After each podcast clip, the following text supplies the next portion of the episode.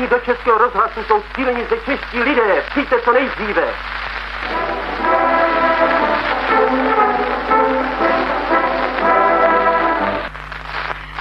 Prosíme českou policii, voláme české vojsko, voláme všechny Čechy na pomoc do českého rozhlasu. Přijďte co nejdříve. Přesně před 75 lety se v Praze rozhodovalo o konci nacistické okupace. Pražské povstání mělo podle historiků vojenský, politický i morální rozměr. Na sklonku války národ povstal proti totalitní moci. Letošní připomínky půlkolatého výročí oživily i otázku, co vlastně víme o jedné z klíčových událostí moderních českých dějin. Zatímco v souvislosti s aktuálními kauzami se mluví o historické roli tzv. vlasovců a sovětského maršála Koněva, jiné důležité postavy z května 1945 často zůstávají opomenuty. Čemu to přičítat? A jaká jména bychom měli znát? Je čtvrtek 7. května, tady je Lenka Kabrhelová a Vinohradská 12, spravodajský podcast Českého rozhlasu.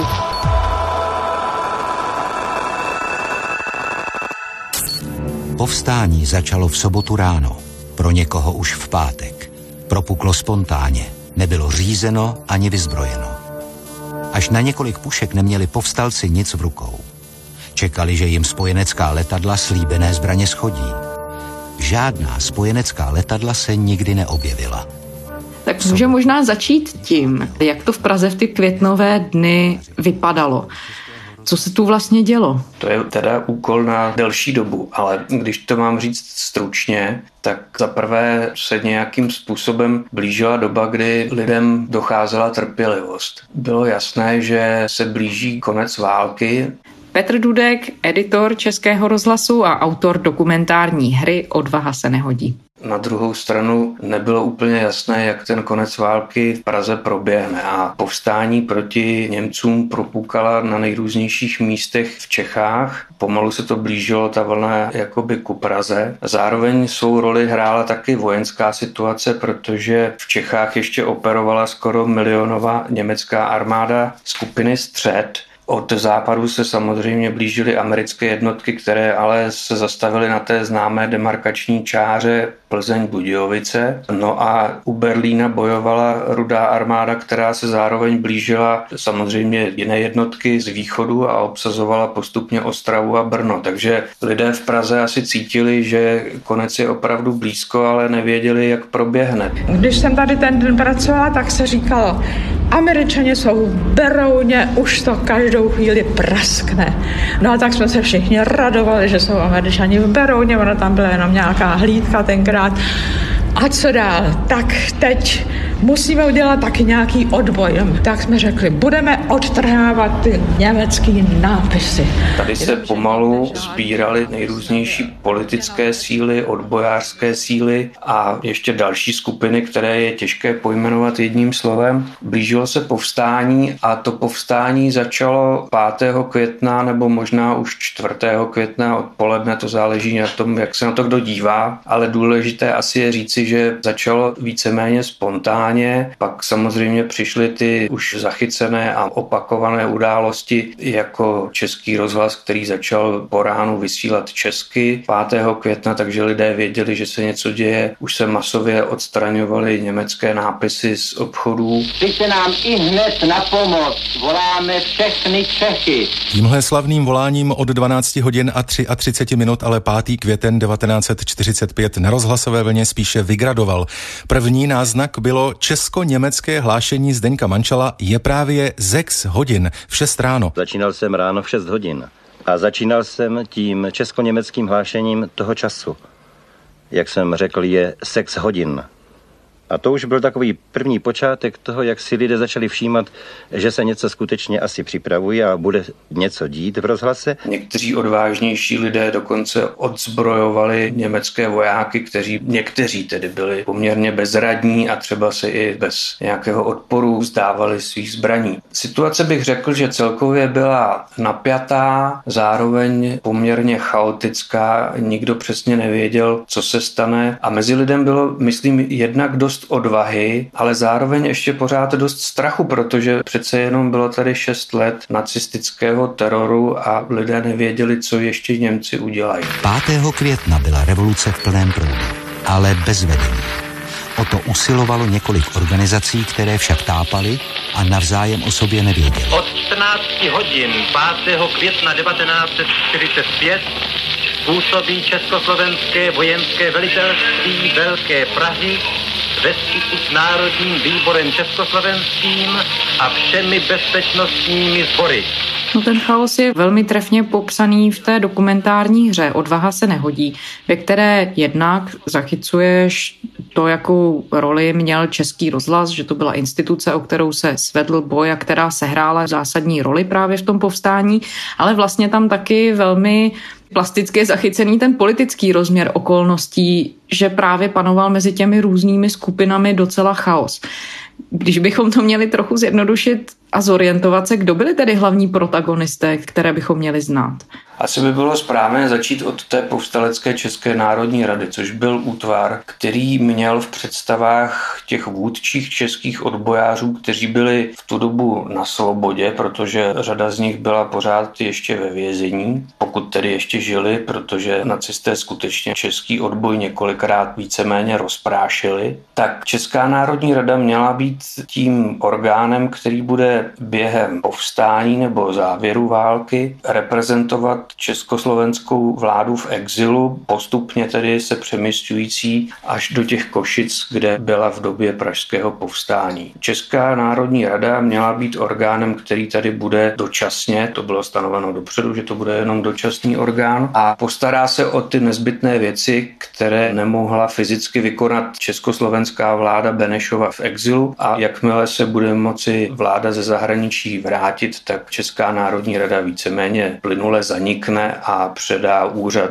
těm přicházejícím ministrům, což se opravdu stalo víceméně. Česká národní rada byla shodou okolností, možná zatím byl i nějaký záměr, poměrně levicová a se silnou dominancí komunistů. Někdo dokonce říká, že to byl komunistický plán a možná, že to tak opravdu bylo. Totiž různé odbojové skupiny a politická seskupení se chovaly různě. Komunisté měli postupně své výbory v ilegalitě, které se většinou podařilo také nacistům infiltrovat a zničit. A ten poslední ilegální výbor výbor žil dlouho ve velmi pečlivé ilegalitě, která vypadala až jako pasivita a připravoval se vlastně na ten poslední okamžik. Takovou vůči osobností, když to zjednoduším, byl komunista Josef Smrkovský, který se na přípravě České národní rady podílel pod pseudonymem pečlivě skrytý a vyšel na světlo pořádně vlastně až v těch posledních dnech. Kromě toho, že byl místopředsedou té rady a vlastně tím člověkem, u kterého se všechno zbývá, stíhal a který všechno kontroloval, tak v té radě byli další komunisté, například Lumír Čivrný.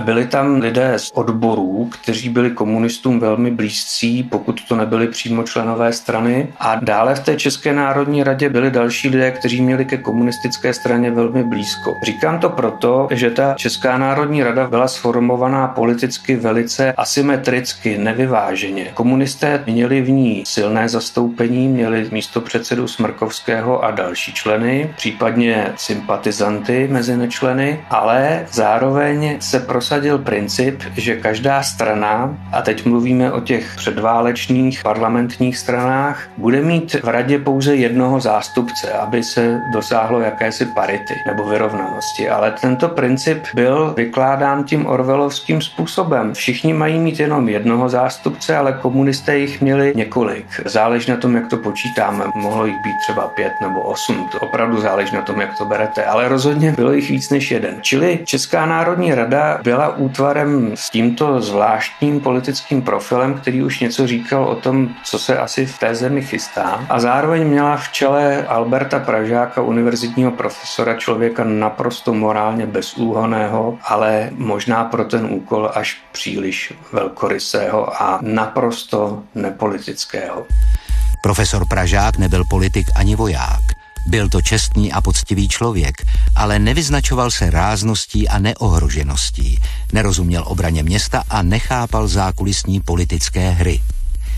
Jeho prvním zástupcem v povstalecké radě byl komunista Josef Smrkovský, kterému se Pražákovi slabiny hodili. Dobrý den, pánové. A tady jste. Pane profesore, potřebuju od vás jeden podpis. E, ovšem, ovšem, ukažte. Tady. No, počkejte. Tady se píše, že někoho zastřelíme. Vlastního člověka.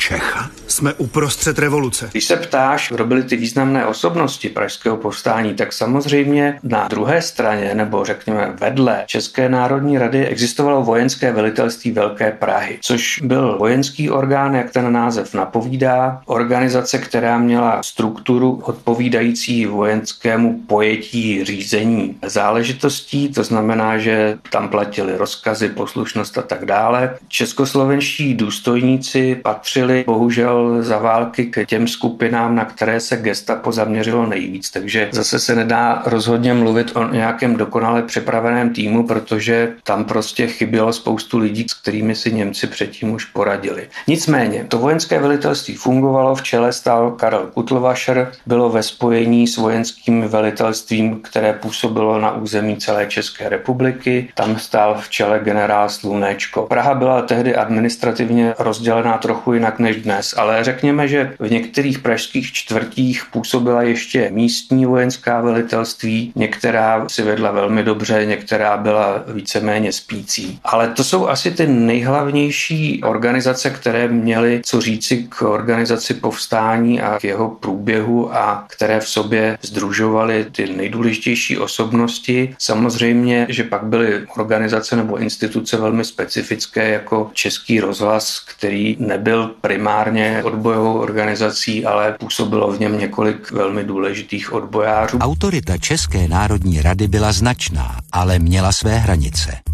Obránci rozhlasu, včetně legendárních hlasatelů Mančala a Kozáka, nasazovali životy, aby vysílání nebylo přerušeno jiný způsob komunikace s obyvatelstvem a také se spojenci a protivníky nebyl možný. No a potom byly nejrůznější polooficiální skupiny osobnosti, které se pohybovaly tak nějak volně a možná bychom neměli zapomenout na to, že některé důležité odbojářské osobnosti byly ve vězení. A za všechny bych jmenoval Vladimíra Krajinu, kterého Němci drželi v malé pevnosti v Terezíně a dokonce se někdy říkalo, že to je osobní vězení vězeň KH Franka, což by se mělo asi vysvětlit. Krajina byl prostě odbojářská osobnost první kategorie a když byl v roce 43 zatčen, tak gestapo usoudilo, že to je hlava českého odboje.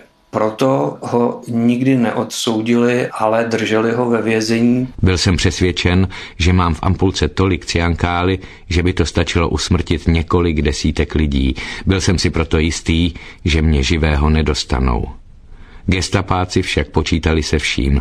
Přivezli si mléko a lili ho do mne.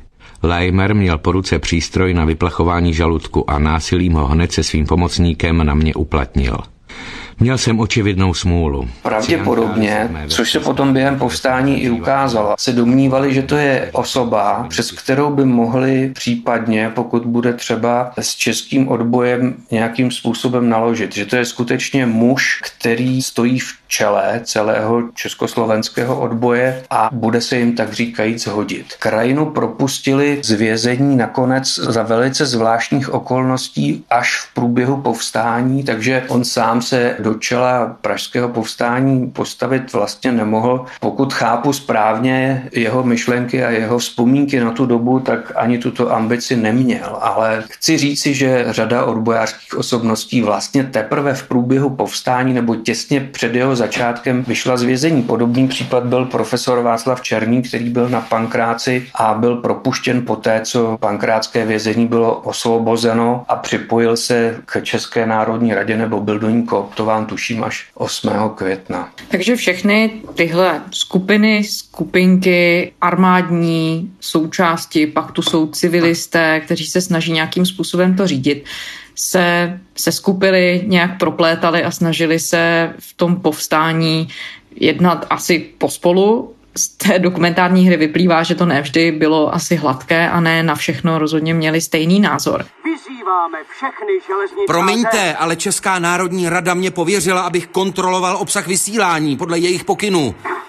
A co je mi potom? A do toho všeho se ještě objevuje zásadní moment Vlasovovy armády, Vlasovců, kteří jsou v Praze podle některých historiků by to povstání bez jejich pomoci neuspělo. Jakým způsobem se oni vlastně zaplétají do celého toho složitého vzorce těch skupin, které tu fungují? Vlasovci byli vojenským útvarem složeným z ruských vojáků nebo z vojáků národností Sovětského svazu, kteří původně bojovali v řadách rudé armády a v naprosté většině, samozřejmě ne úplně všichni, ale v naprosté většině padli do německého zajetí a v té hrůze německých zajateckých táborů se jim objevila možnost vrátit se do armády, obléknout opět uniformu a dále bojovat, ovšem nikoli už proti Němcům, ale na německé straně proti svým bývalým kamarádům a druhům v rudé armádě. To byl samozřejmě velice složitý myšlenkový převrat, který si každý z nich musel nějak vyřešit. Pro někoho to možná nebylo tak složité, pro někoho to bylo zásadní, ale poté, co se Němci pokusili neúspěšně Vlasovce nasadit do boje proti rudé armádě, tak se vlasovské oddíly pohybovaly na území tehdejšího protektorátu a postupně směřovaly zcela zřetelně k Američanům, protože ustupovali před rudou armádou s tím vědomím, že kdyby padli do rukou rudoarmejcům, tak by to pro ně znamenalo katastrofu. Koncem dubna a začátku května se pohybovali na západ od Prahy a přirozeně, protože pražské povstání, to jsme možná ještě nezdůraznili, začalo jednak spontánně a jednak naprosto nevyzbrojeno, tak velmi brzy povstalcům začala docházet munice a zbraně vlastně neměli de facto od začátku, takže velice potřebovali nějakou solidní vojenskou pomoc. Soused, který byl hajný, rozdával našim sousedům zbraně, které měl, byly to kulovnice, brokovnice. V baráku jsem viděl, jak to rozdává asi pěti mužům. Jeden z nich byl náš cukrář. Žádné schozy zbraní, které byly plánované, se nakonec neuskutečnily. No a potom všichni odeběhli k rozhlasu, kam vlastně jsme měli velmi blízko a kam směřovala jejich první cesta takže bylo docela přirozené, že se čeští povstalci pokoušeli kontaktovat Vlasovce s představou, že by je přitáhli na svou stranu. To se nakonec podařilo a Vlasovci v Praze zasáhli. Rozhodně průběh povstání zásadně ovlivnili, protože najednou se v pražských ulicích objevila armáda, s kterou asi nikdo nepočítal a postavila se proti Němcům, zastavila jejich postup, případně je na několika místech odzbrojila, zatlačila. Pak ovšem došlo k zásadním neschodám mezi Českou národní radou a vlasovskými veliteli a vlasovci z Prahy opět odešli a to už je potom další kapitola velmi smutná. Žáčkem 9 tisíc vlasovců bylo v květnu 45. roku zajato, ale 11 tisíc těch vojáků někam zmizelo. Co se s nimi stalo? Je otázka, co se vlastně dělo při té demarkační linii, protože američané eh, oficiálně je nepřijali a na druhou stranu, když viděli ten ostrý eh, zátah na ně ze strany rudé armády a bezpečnostních složek a nakonec i místních partizánů eh, ve prospěch sovětských vojáků, tak zřejmě uvolnili ten režim na té demarkační linii a umožnili mase těch vojáků překročit hranici. Já se domnívám, že část té divize opravdu přešla do té americké zóny. V tom dokudramatu se objevuje postava nadporučí poručíka sovětské armády Vladimira Mečislava Radolinského, ruského rozvědčíka, který operoval pod jménem Sokolov. A ten právě měl sehrát jistou roli v tom kontaktu s Vlasovovou armádou. Kdo to byl? Jaká byla vůbec jeho úloha? Co o tom člověku víme? Víme toho dost zajímavého, ale rozhodně nevíme všechno. A já jsem si ho vybral ne protože bych si myslel, že zrovna on byl ten, který Vlasovce do Prahy přivedl sám a jediný a rozhodujícím způsobem. Nadporučík Radolinský alias Sokolov byl tajemnou a vlivnou postavou povstání. Měl dobré informace o pohybu vojsk ve městě a okolí a přímo zasahoval do průběhu bojů.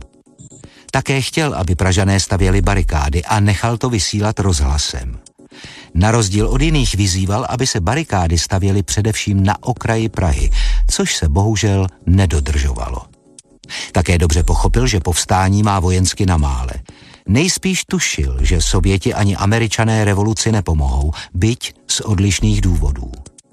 Podobně jako generál Kutlvašer se obával, že Praze hrozí osud Varšavy, kde povstalci zůstali bez pomoci přihlížející rudé armády a byli Němci rozdrceni. Věděl také, že nedaleko Prahy jsou bojeschopné jednotky ruské osvobozenecké armády generála Vlasova. On možná přispěl k tomu, že se Vlasovci rozhodli v Praze zakročit. Pozor, pozor!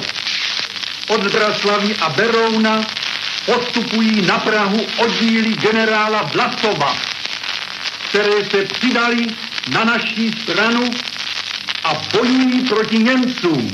On byl sovětský rozvědčík, který zůstal v týlu nepřítele a byl zajat rumunskou tajnou službou, strávil rok nebo možná i delší dobu v rumunském vězení. Pak se nějakým nevysvětlitelným způsobem objevil v Praze, kde žil od roku 44 celkem pokojně, což je zvláštní na to, že to byl člověk, který se hlásil ke svému ruskému původu a neustále choval lojalitu k rudé armádě, hlásil se k ní, nemyslím tedy během německé okupace, ale během povstání. A sestavil si takovou skupinu, které říkal sovětská mise, což v těch květnových dnech znělo velmi oficiálně a zároveň důvěryhodně, takže se mu podařilo se uvést jako důvěryhodný spolupracovník vojenského velitelství, jednak toho lokálního vojenské velitelství Vinohrady, které sídlilo v Radhožské ulici, což je 10 minut chůze od budovy rozhlasu na Vinohradech, ale zároveň požíval i důvěry vojenského velitelství Velké Prahy a zároveň, protože to byl nakonec Rus, tak měl dobré styky v rudé armádě a věděl na rozdíl od řady pražských povstalců velmi přesně, kde se rudá armáda nachází, kde se nenachází a kam se pohybuje a kam se nepohybuje, jak rychle se může do Prahy dostat. No a zároveň, protože byl Rus, tak se mu podařilo kontaktovat napřed telefonicky a potom i osobním stykem velitele vlasovců a přemluvit je, to je v té hře ukázáno na takovém telefonickém rozhovoru rozhovoru, aby v Praze zasáhli. Halo? Halo? Tady major Sinický, slyším vás. Výborně. Tak mě poslouchejte. Buď to okamžitě se všemi svými silami vyrazíte proti Němcům. Nebo váš nezúčastněný postoj vyhlásím rozhlasem. Do celého světa. Ha- Halo? Čertu. Nadporučíku, Ano? jak by náš postoj v Praze hodnotila Moskva? Nemusíte se obávat. Mluvím jménem Moskvy. Všechno je schváleno. V tom případě věříte, že jdeme do útoku. Do 20 minut. Schválení spolupráce s Vlasovci v Moskvě si Sokolov vymyslel. Ale my vlastně nevíme, proč to Sokolov dělal, proč chtěl zadržet Vlasovce v Praze, jestli to třeba mohlo být i nějaký pokyn, aby je tam zadržel do té doby, než přijde rudá armáda, protože pochopitelně ta je tam chtěla zadržet, aby se nedostali do amerického zajetí. Podle toho, co jsem o něm zjistil, tak to byl člověk, který v době toho pražského povstání uvažoval jaksi na vlastní pěst. Nemám ten dojem, že by pracoval přímo na pokyn někoho z Moskvy. Spíš bych řekl, že si dal dvě a dvě dohromady ve vlastní hlavě a snažil se postupovat podle vlastního rozumu. Čeští povstalci si ho velice vážili a když o něm potom po válce někdo vypovídal, tak o něm většinou mluvili velmi pochválně jako o člověku, který byl opravdu oddaný myšlence povstání a stálo mu zřejmě za to, aby to povstání uspělo, tak se odvážit i riskantních kroků, které ho potom vlastně postavili do ohromného nebezpečí, protože spolupráce s Vlasovci byla pro Rudu armejce věcí naprosto nemyslitelnou a on na to potom doplatil. Mám v autě volné místo. Co vy na to, Sokolové? Místo pro mě? Jestli jste nás do Prahy vylákal na vlastní pěst, čeká vás kůlka. To dobře víte. Šťastnou cestu, majore. No, dobrá. S Bohem. Podle historika Pavla Žáčka skončil potom v sovětském gulagu. Víme, jak skončil?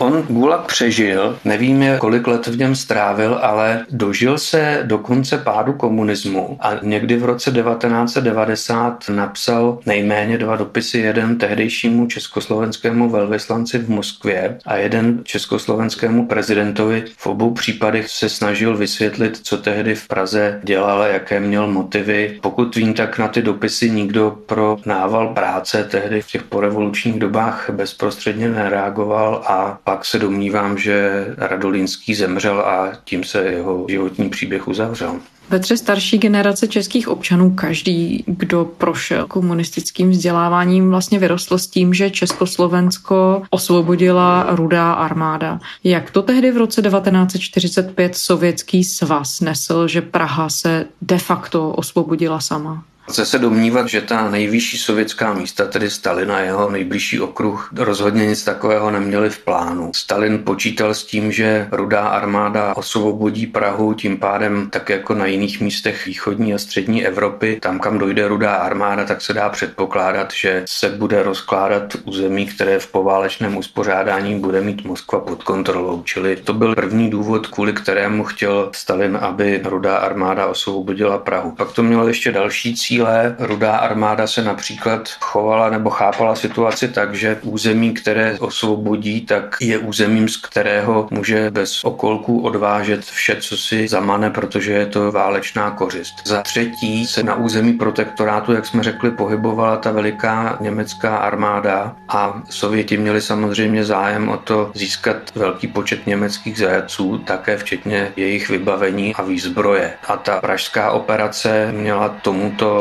cíli také na pomoci, prostě dosáhnout toho, aby se Němci nestačili vzdát Američanům, ale aby padli do rukou rudoarmejců. Takže Moskva měla tyto cíle. Na druhou stranu pamětníci říkají, že když rudoarmejci přijeli 9. května do Prahy, takže jejich velení neprojevovalo hned nějakou nevoli nad tím, že je vlastně v Praze dobojováno. Po pravici Hradčany a dole před námi se otvírá město, jeho sláva se dotýká hvězd. V této chvíli osvobodila Prahu rudá armáda.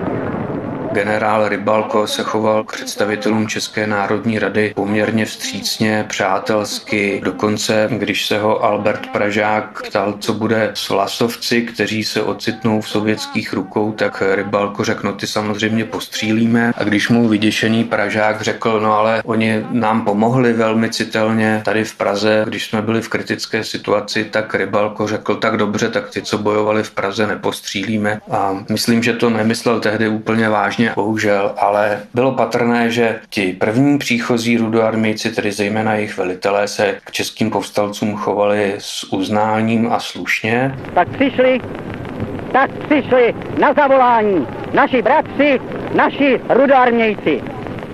Přišli, než jsme se nadáli. Přišli se zbraní v ruce, aby nám pomohli dobít německou tyranii. Ta nelítostná a tvrdá situace přišla o něco později, ale to už je jiná kapitola, ale to odpovídalo tomu Stalinovu záměru, který se mu v Praze nevydařil a který vzbudil jeho hněv. Vůdčí osobnosti pražského povstání bylo nezbytné za jejich nevhodnou odvahu potrestat. Toho se ujali Stalinovi spojenci, českoslovenští komunisté. Vojenský velitel Velké Prahy, generál Karel Kutlbašr, byl už v srpnu 1945 po stížnosti sovětského velvyslance poslán na dovolenou. V roce 1949 ve vykonstruovaném procesu odsouzen na doživotí. Předseda vojenské komise České národní rady Jaromír Nechanský odsouzen k smrti a popraven. Nejmladší člen povstalecké rady Veleslav Vál odsouzen k smrti a popraven. Ve vězení se ocitli Emil Majwald i Zdeněk Mančal. Místo předsedové rady Josef Kotrlí a Otakar Machotka skončili v emigraci, stejně jako docent Vladimír Krajina a další. Nadporučík Radolinský Sokolov byl v Moskvě opakovaně souzen, posléze odeslán do Gulagu. Kritice a pozdějšímu postihu neušel ani horlivý komunista Josef Smrkovský. Také profesor Albert Pražák upadl v nemilost. Zemřel v roce 1956 poté, co strávil několik let života ve vynuceném ústraní.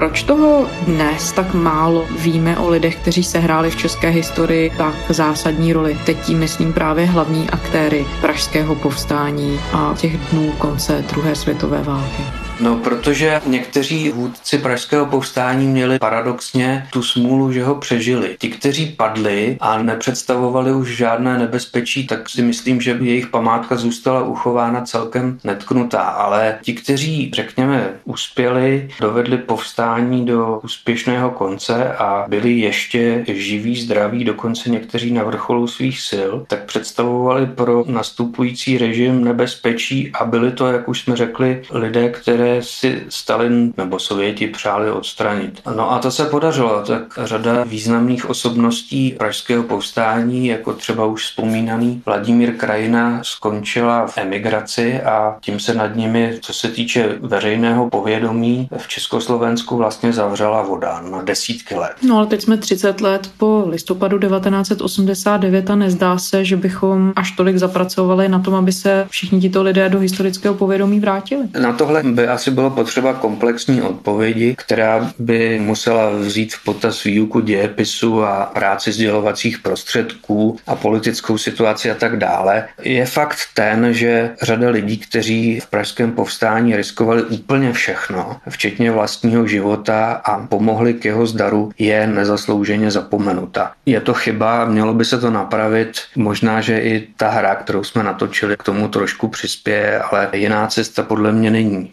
Škola, média, veřejné debaty a podobně. Jinak si to představit neumím. Debata o roli vlasovců a rudé armády při osvobození Prahy od nacismu ožila nejenom v souvislosti s 75. výročím od konce druhé světové války, ale v posledních měsících i v souvislosti s památníky v Řeporích na Praze 6. Víme, že přišla ruská odpověď a tak dále. Co jsme se prostřednictvím celé téhle diskuze dozvěděli? A teď já zase rozumím, že ta otázka může mít mnoho rovin, jednak jak se vztahujeme k vlastní historii a třeba i co jsme se dozvěděli z reakce české politické scény? Je trochu těžké to spojit, ale možná by bylo dobré říci, že spory spory a boje o to, jestli má být v Praze na významném náměstí socha maršála Koněva, což je historicky velice komplikovaná osobnost, která má jistě na kontě ušlechtilé činy a úspěchy a na druhé straně věci, které mu ke cti neslouží a týkají se jak třeba Maďarska v roce 56, tak Československa v roce 68. To je diskuse, která by se asi měla vést. Nevím, jestli by se měla vést tím způsobem, jaký vedou někteří čeští politici. Ondřej Kolář, starosta městské části Praha 6, je teď naším hostem. Dobrý večer vám přeju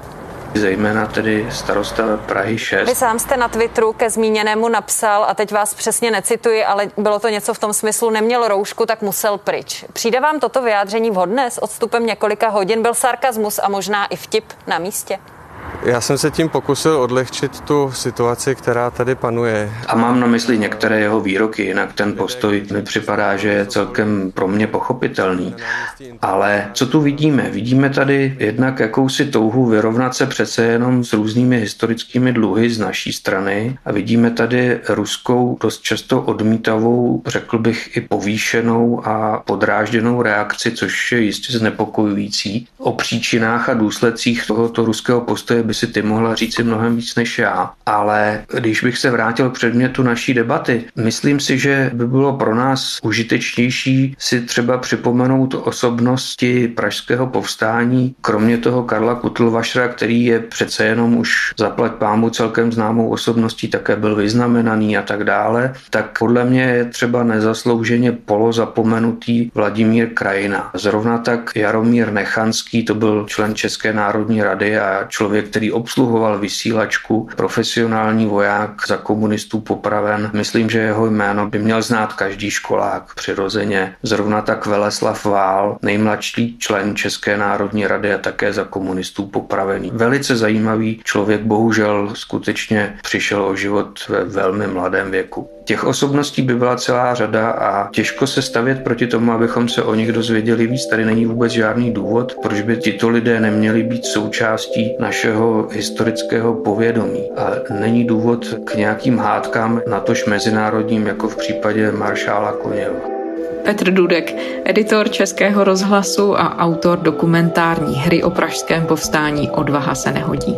Děkujeme. Taky děkuji. A to je ze čtvrteční Vinohradské 12 vše. I během víkendu se za námi můžete vrátit ve svých oblíbených podcastových aplikacích nebo na stránkách našeho spravodajského webu iRozhlas.cz. Pokud nás posloucháte rádi, šiřte slovo dál, řekněte o nás svým přátelům a známým. A pokud nám něco chcete říct, pište na adresu vinohradská12 zavináč rozhlas.cz. Těšíme se v pondělí.